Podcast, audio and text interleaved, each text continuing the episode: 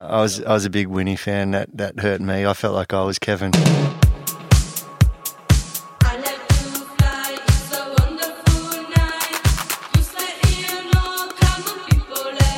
Hello and welcome to the One Football Podcast. I'm your host Ian McCourt. If last week's show hit a jaunty note as we revelled in the delight of Leicester winning the Premier League, this week we strike a more somber tone. And this somber tone will explain why today's show is coming to you a day late. We've been in mourning, listeners. We were numb, we were unable to speak. This was worse than that time in the wonder years when Winnie told Kevin she had met someone else, or that time Robbie announced he was leaving Take That. What was it?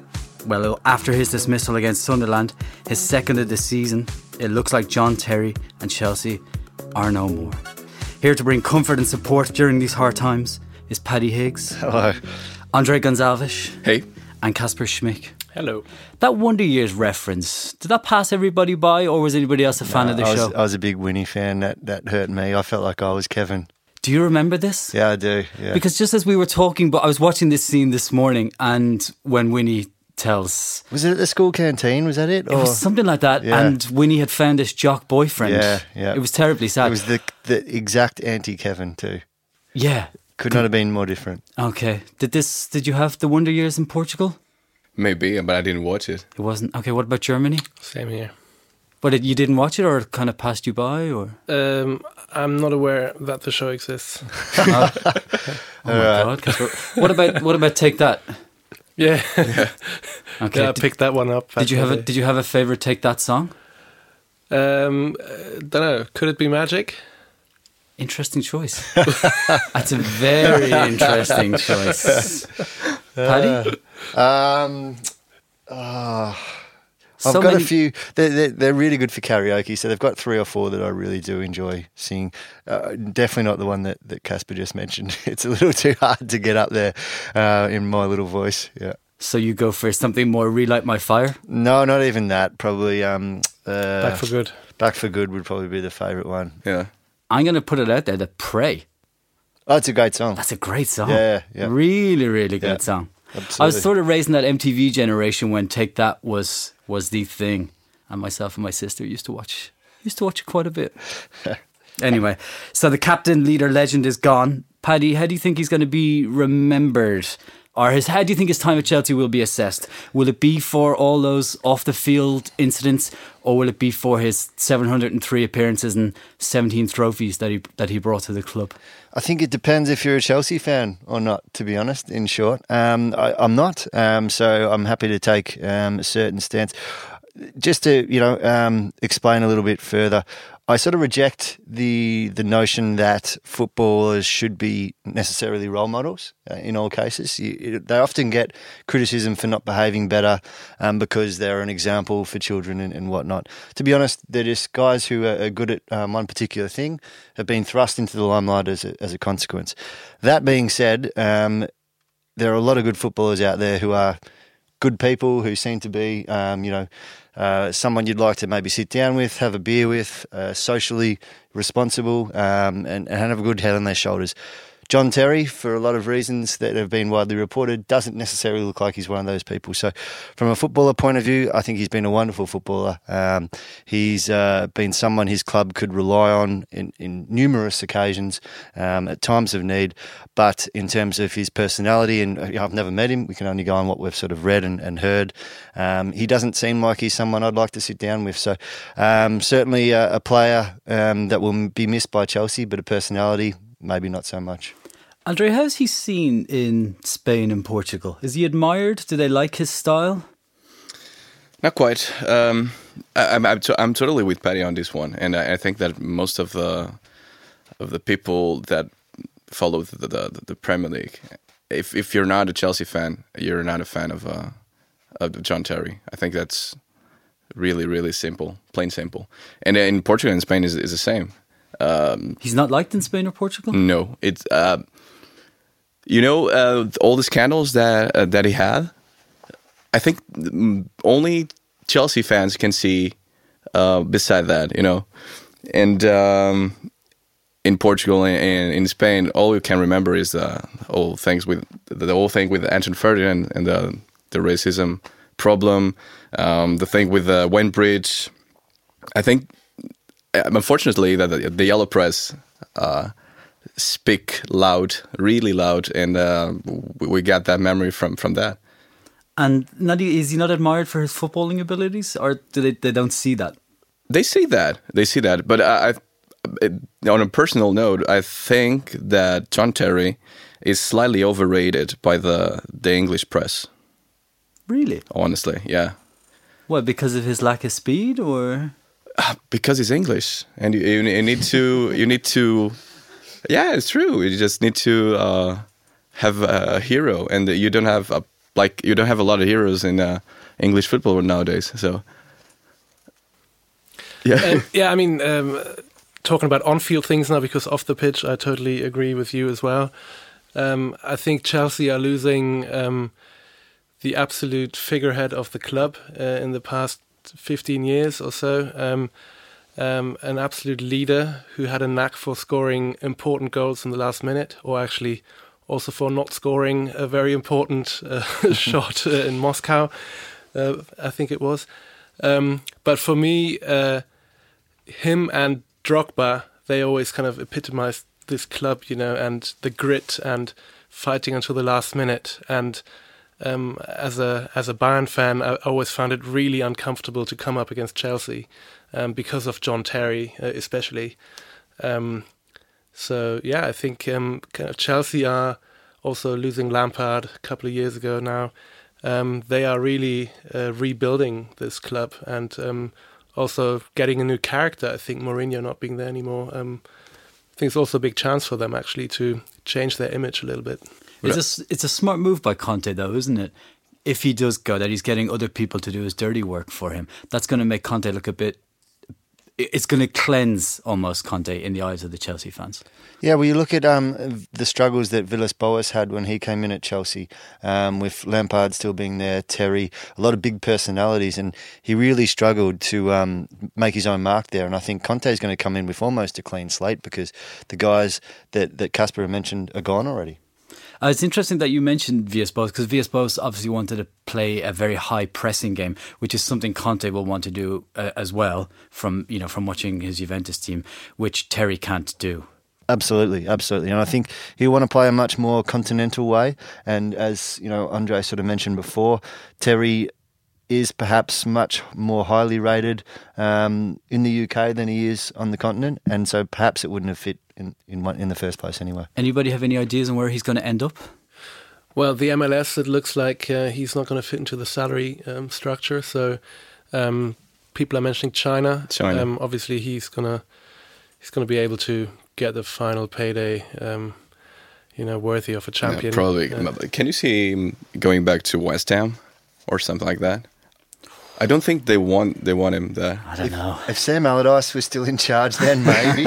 um, but I'm not sure that that's probably the right fit for West Ham these days. Yeah. The um, the players are going to throw a party for him in the uh, in the nightclub. Just don't bring the wives. uh, allegedly, and the, so the players are going to they're going to they're going to throw a bash for him at the nightclub at the um, at the ground at the Chelsea ground. Does anybody know what what this nightclub is called? No, but I'm really ah, curious. I read it yesterday, but I forgot. It's called Under the Bridge. he okay. looks like a big Red Hot Chili Peppers fan, doesn't he? Oh, that's an interesting question. What type of music do you think John Terry is into? I think I read it somewhere. It's probably just sort of quasi hip hop. Oh ah, no, I, I, reckon he's more of the Phil Collins. Ah, that makes me I think he likes really disappointed if he does, because as you know, I'm a bit of a Phil Collins fan myself. That makes me really Shania disappointed. Yeah, no, I think I think he's a step above Shania Twain. Yeah, I'd, I'd say he also likes Oasis. Not Blur. Blur might be might not be quite to his type, but yeah, Oasis, um, Kaiser Chiefs, that sort of thing. Okay, I reckon that's what he's into. Anyway, moving on from John Terry, Andre, let's talk about our favorite topic at the moment: Atletico Madrid. Okay, what happened at the weekend?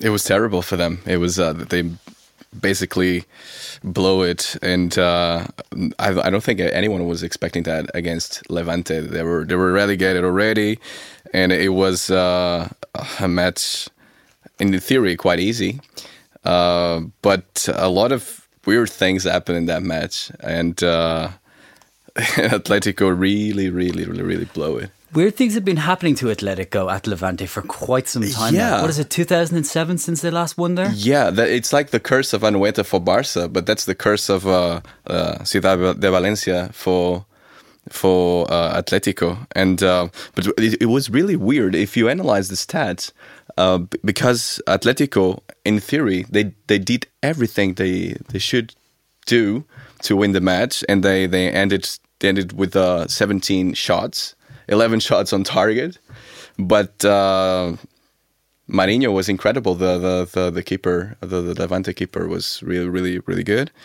And this thing is, I think it was crucial for the match. Usually, Atletico is the best. They are the best team in uh, in La Liga when it comes to aerial duels. And in this match, it was terrible.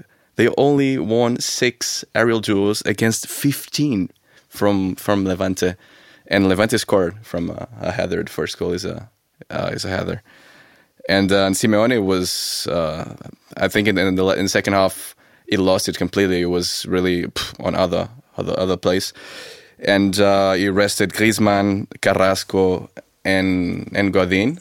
Which is a really unusual thing to do because you like You you've got two games to play. usually- you usually rest uh, your your key players before a big match, uh, and um, this was a big match because Atletico they, they really wanted to win the title. So it, it was it was a stupid move, honestly. Just you, you don't rest Griezmann, you don't rest Godin in a, in a match like this. But then just a just a quick one on uh, Carrasco and Godin. I think they're probably um, sort of came back quicker than expected against Bayern. Yeah. Um, and then after the game, they realized, look, okay, let- let's Maybe- give them yeah. a bit of a breather. Maybe they w- they weren't fit to to play uh, against uh, Bayern, and not fit enough to, to play against Levante. But uh, It is interesting. uh, You just mentioned um, those statistics about the aerial duels and the fact um, that uh, they were up against a, a really informed goalkeeper. You just got to wonder what Griezmann might do with the you know the latter and what Godin would have done with the former. You know, Yeah. Um, yeah obviously the best finisher probably in the club. Um, I would say that nowadays i- i- is the best finisher in, in La Liga. Yeah, and Godin, Yeah. who's of course very strong in the air. So two key areas that they perhaps fell down in, um, and two key personnel that were missing. And okay, so their, it- their defeat means that only Barca and Real can win the league. yeah, Who do you think it's going to be? I think Barca. Barca will take it. Uh, they they play in Granada. It's pretty much done. I'm not. I'm not saying uh, a K- KO's coming uh, from that match. Honestly, so Barca will take it. Paddy, before we end this section, do we want to have a quick word on what happened at West Ham and Man United last night and maybe have a little chuckle at what the boys on the bus were doing? The boys on the bus, yeah. Yeah. Well, the wheels weren't going round as fast as they might have, because the West Ham fans, of course, had a, a few things to say and a few bottles to throw at the bus. Um, this is obviously not something that you want to see, and um, thankfully, of course, there were no injuries or anything like that. But um, there was a, a, a video that surfaced um, on on social media from Jesse Lingard's phone, um, the Man United player, and um, uh, the, the the tweet that came with um, was actually quite poignant. It just sort of said that you wonder how um, Roy Keane might react, or that he wouldn't react in the way that the, the United players were. And um, for those who haven't seen it, um, it was like a pack of ten year olds um, who had had perhaps a little bit too much, you know, uh, icing sugar on their cupcakes this morning, and and uh, yeah, it was a little bit embarrassing to be honest. Um, and I don't think Roy Keane would have had anything to do with that sort of scene. Download One Football, the most comprehensive football app in the world. Do you write for miasanrot.de or .com? Uh, well, that's a good question. I just uh, got recruited last week, uh, and I'm going to be doing feature stuff, so I haven't actually delivered a single article yet. Okay, but it, okay. I, I think it's going to be for com when it comes up, but uh, yeah, just for now, it's uh, just say D, so yeah. So we've got you nice and fresh. That's good. Virgin like. Yeah. Yes. We all knew back in August that Bayern would win the league, but what we did not know was that with a game to go, they would have pulled off two of the best possible transfer deals of the summer before the summer has even got underway. Here to talk about all that and more is Gard Albacken from the Bayern Munich blog Mia San Rot. Gard, let's start with yesterday's big news. Hummels wasn't a surprise, but Renato Sanches most certainly was. Was there any inkling at all that this deal was on the horizon? Uh, no, not really. The name had only been linked to Bayern uh, just a few times, uh, and you know the big narrative had been Manchester United and a few other big interest, um, interesting clubs. So um, I think for most of the Bayern fandom and most everyone else, it came as a kind of a lightning strike from a clear blue sky. So um, yeah, it got uh, not been uh, not been leaked, not been much in uh, in contention or linked on uh, on big sites. So yes, it was like uh, kind of a lightning strike, and uh, the double deal in the space of an hour was yeah really surprising. With these two coming in, who do you see as making room for them? Well, that's the big question, isn't it? You have uh, you have, of course, the, the, obvious candidates to go in midfield, like uh, a quality player, in my opinion, Sebastian Rode, but who hasn't been getting much uh, of a look in this season. Then you have also the forlorn son in Schalke, uh, who was so highly rated, but has well kind of not made the grade totally in uh, in either Bayern or Schalke. Uh, Gaudino is uh, the youngster who got uh, to start against Wolfsburg last season, has been loaned to St. Gallen, and his prospects aren't looking too good. But I guess the elephant in the in the room is what would happen to Thiago. Uh, some people you know, speculate if he's going to follow Pep once again. It's been considered unlikely, in my opinion, and he's, uh, he's uh, signed a contract until 2019, uh, not too long ago, while he was still injured. Uh, but you know, uh, it's kind of a. It'll for sure have a lot of specul- speculative uh, speculation um, uh, to, to it. Just that point, uh, who's going to make way? And you know, it's only 18 yet, so. But the fun dictates will, you know, be, be played and not just be blooded um, like um, uh, in staggered shift and get a look in straight away? So that's a very good question, and we don't know just yet. But I'd say Rode is a very good candidate to leave for Gladbach or something like that in the summer. So with Ancelotti coming in, obviously playing a different sort of system and tactics than Guardiola, how do you see the centre midfield lining up next season? Well, that's you know that's um, again, a very good question. And uh, again, uh, Ancelotti being a bit more conservative, uh, conservative coaches uh, in comparison to, to Pep, you'd perhaps see also with Hummels coming in that Javi Martinez would return to a defensive midfield role. Also, both of them have in common that they share a big love for for uh, Alonso, but you know he's getting on a bit, and uh, the fan base sometimes also think he's being overused a bit under Pep. But he was a very trusted guy under Ancelotti and still has a contract to 2017.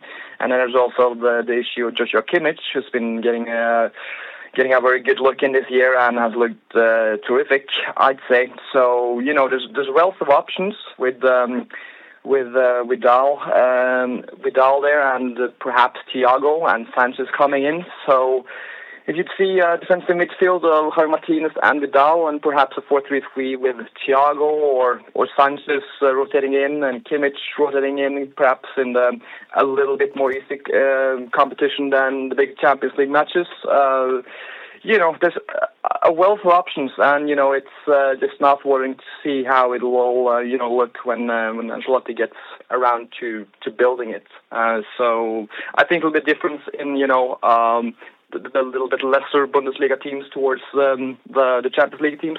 So yeah. Gard, let's go back to last week for a moment and the exit from the Champions League.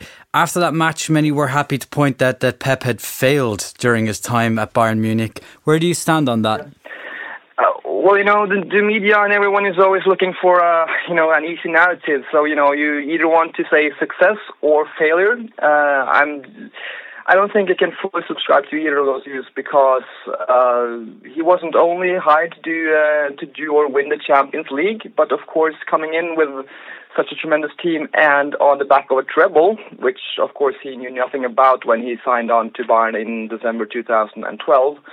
Uh, you know, you, you can't you can't say he's been a total success because the Champions League and the starting point made uh, Champions League at least the final in three years pretty much uh, a reasonable expectation, I think. So in that part, the the, the negative uh, part of the fan base has a point, but you know he's he's winning on the, on the Bundesliga with a consistent uh, excellence he's he's um, displayed there uh, throughout three years with um, three of the most successful Bundesliga um, seasons on record, and uh, the immense tactical flexibility he's built into the squad, and how much the players have developed under his tutelage. Uh, I think I think it's uh, equally unfair to say you know failure because that that kind of goes to that only the Champions League matters. And I think most people in Germany with a deep-seated connection to to Bayern and, and elsewhere who's followed the the club for a long time would say, you know, that we've seen some of the best football in Bayern history, if not the best over a sustained period of time. So I think both is both is kind of um, you can say either to my mind he hasn't been a total success because of the weight of, weight of expectations and uh, where he started, but to say failure is to my mind extremely unfair, and I think a lot of people um, that people listen to will agree to that that it's too tabloid uh, a header uh, for his time at Bayern. Will that will that tactical flexibility and the style he's brought to Bayern over the last few years will that be his legacy to the club? I think so. I, I, I very much think so, and also how he's developed some of the player into new positions. Then you see the strides taken by by players like Alaba and Boateng and a lot of other people, and also I think Müller also has added uh, to the game. Um, and I think perhaps you can see a parallel in um, what's going to happen with. Uh, uh, with um, with Pep and Ancelotti towards uh, Van Gaal and Heynckes because you know Van Gaal was a teacher type who developed a, a, kind of a style, but perhaps took it a bit too far and wasn't the biggest of pragmatists. All, uh, um, um, while you know Heynckes is more of a player's coach, and he re- refined it uh, what he took over from Van Gaal with with pragmatism, and you know made a tinkering here and there, and and set it up to then in the end deliver something extremely impressive. Uh, and I think Ancelotti might be a parallel to that in, in, conjunction with Pep because he's, you know, a little bit a bit more of a pragmatist and a player's coach, and you know, not as much of a like a, a revolutionary as as Pep uh, is considered to be. So I think we might see a parallel there, and I'm excited to see uh, what Ancelotti can make of this because with the additions of Hummels and, and Sanches, it's going to be an extremely strong squad to to start off next season.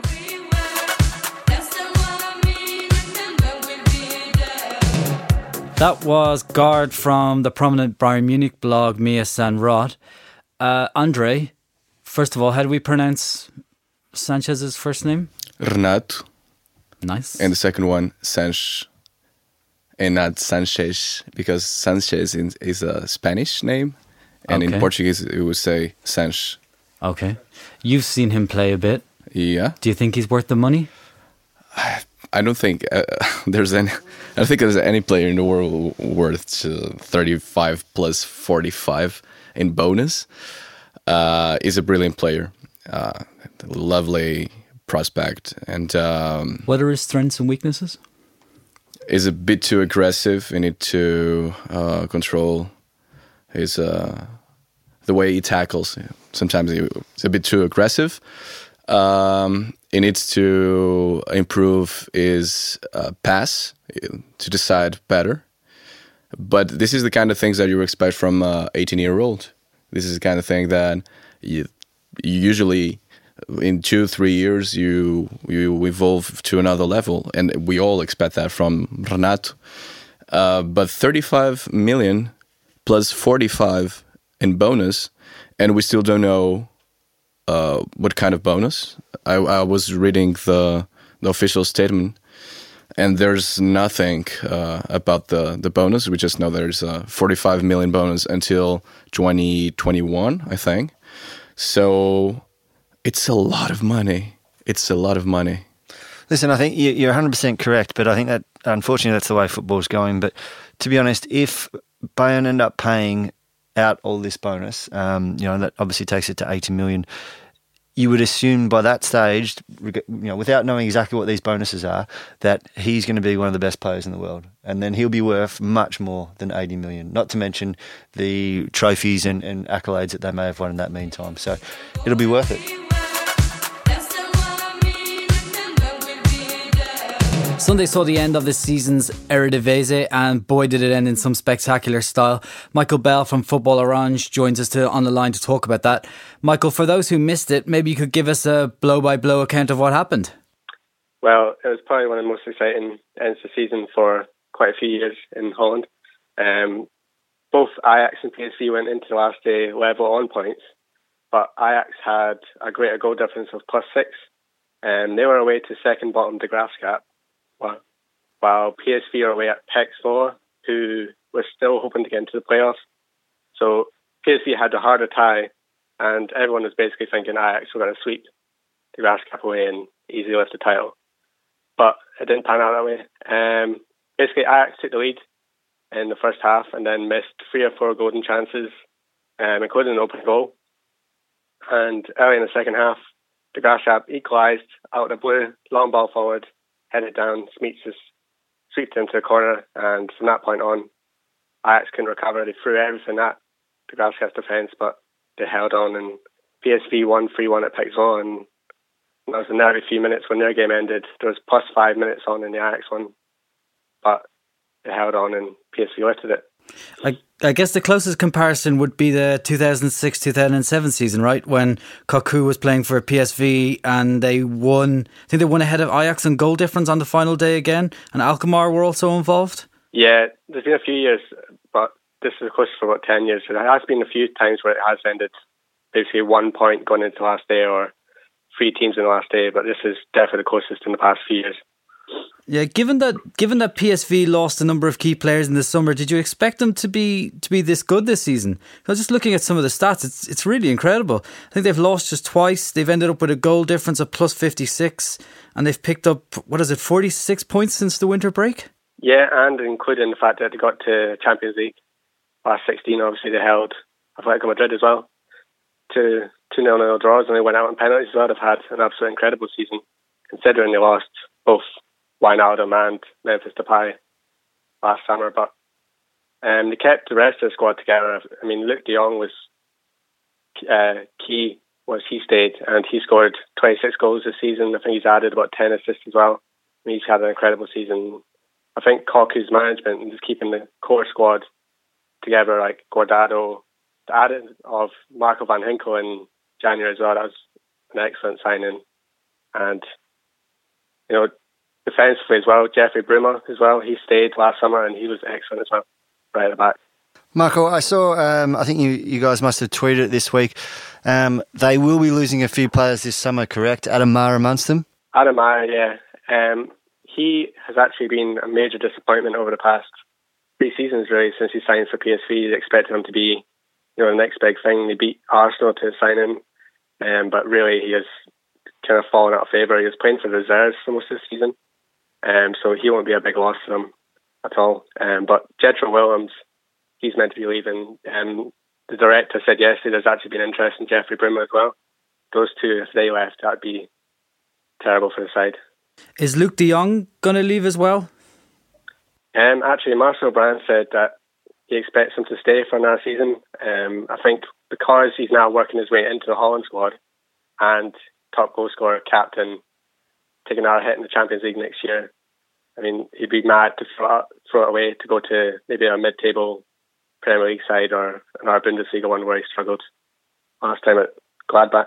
Uh, what's the difference with, with De Jong now? Because he was, I mean, like you say, he struggled at Gladbach, he struggled at Newcastle. What, what's what's been the difference? Why is he so, all of a sudden, why is he banging in all these goals? I guess you could say mostly confidence, I guess. I mean, Newcastle really didn't play to his strength. I mean, he don't get crossed into the box often enough. But PSV, the way they like to do it is build from the back. Usually, De Jong will sit in the middle, and he'll win tackles in the middle of the box, and then supply the wingers, they'll run up the pitch, and then um, supply across in the middle. So he actually plays mostly in the centre midfield, wins the ball around there, which is his key strength. And then the wingers for PSV they play with two very fast wingers, so they get the supply in quickly. Whereas he didn't get that at Gladbach, he definitely didn't get at Newcastle. Um, another striker making waves and banging in the goals is Vincent Janssen. Uh, maybe you could tell us a bit about him and why people in Holland are so excited about him.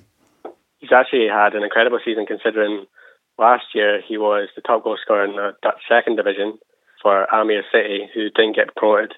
Um, AZ paid about two or three million for him to bring him into their division, and he started off actually really poorly. Um, AZ had a very bad start to the season, and they actually signed El Hamdaoui back because they were thinking of dropping Janssen. But then, from the turn of the year, I think he scored a game against Roda JC, and then from that point on, he just went on an incredible run and included hat tricks, four goals in one game as well. Um, I think he scored something like 21 goals in his last 17 games. It was incredible. Um, but he's a big, fast striker, robust. He's getting compared to Ruud van Nistelrooy, and you can see that. He's uh, very quite burly, and he takes no nonsense in the box. And once he gets the ball in front of goal, he's clinical as well. Michael, he's just starting out his uh, career with the national team, of course, as well. But of course, the you know the Netherlands won't be uh, featuring in the Euros this summer. Um, over the past couple of years, there's been a bit of an opinion that maybe the Eredivisie has has dropped off a little bit. What effect do you think that might have had in, in a result uh, like this in terms of missing the Euros? Yeah, the Eredivisie's quality um, definitely has dropped over the past few years. You're seeing more and more that Ajax are uh, having to rely hugely on their academy. I mean, most of the Spanish teams 21, 19, and when they get into the Champions League, they're coming up against experienced teams get knocked out in the qualifiers, and that's just leaving one team in there. And it's hard to get experienced players to come into the division, so the quality's dropping, which means the Dutch national team, once they didn't have that experience of having to go out to these kids, and I think in the last game they played in the qualifier, there was like Kenny Tete, Riedewald, they're all 18, 19, and they're expected to take us into the Euros, which just didn't work out at all. What sort of future do you see for the national team? I think the next few years is going to be a bit of a struggle. The World Cup qualifiers have got France, who played us off the pitch in a friendly, um, I think it was last month, two months ago, and we've got Sweden as well, obviously Ibrahimovic. Um, so it could be a case of we miss out on the World Cup, but given two or three years and given these players like Bazoer, Tete, Riedewald, Janssen a few years to move abroad and develop their game, the next Euro should be really when the Netherlands are back, I think, at full strength. But we may need to miss out on the World Cup to get it.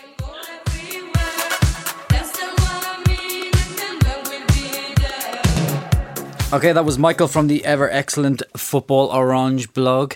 Uh, it sounds like an exciting day in the uh, an exciting final day in the Eredivisie. But Casper, you think you might have you might have another a more exciting end of season? Well, uh, coming from Germany, obviously you have to look back to um, Schalke's so-called four-minute championship. Um, I think it was in 2001, um, where basically on the final day, um, um, Schalke needed a win, Bayern needed a Bayern needed a draw, um, so Bayern would be champions. Um, and Schalke um, turned a game um, against Unterhaching, uh, you know, like from being 2 0 down at home, and then they turned the game and, and won the title, uh, or, or, won the game. And, um, and Bayern um, um, got a very late goal in Hamburg. Um, so basically, you know, in Schalke, they were looking at the screen, the game was already finished and they're saying, "Oh my God, we are champions! We are champions!" It was the last game in the old Parkstadion. Um, people were running onto the pitch, you know, like carving out their pieces of grass and kissing the grass, and it was like the most, the most uh, emotional moments you would ever see. Schalke hadn't been champions since 1958, uh, and then um, suddenly they all turn around to the big screen and they see bloody hell, the Bayern game is still on, and Bayern actually got a pen, uh, got a got a free kick in the penalty area in the last minute. Um, because the keeper picked up a, a, a back pass. Yeah. Funny enough, the keeper used to be a Schalke player, um, and and then Patrik Andersson just whacked the whacked the free kick in, uh, in really like third minute of overtime um, from eight meters out, something, and obviously that meant that um, Schalke had lost the title, but they had been champions for four minutes, and and it was a great celebration. Obviously, a bit short lived. But poor um, Schalke. Yeah. Poor, poor Schalke. Not many people will say that, to be honest. Yeah. Has there been something similar in Portugal? Not recently. Not recently. No. Um, I remember one in Spain.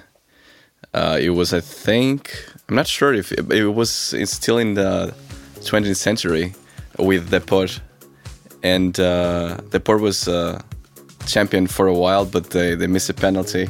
They were they, they, were about to, to win the title, but they missed a penalty in the end of the of the match, and they they, they lost it. Yeah.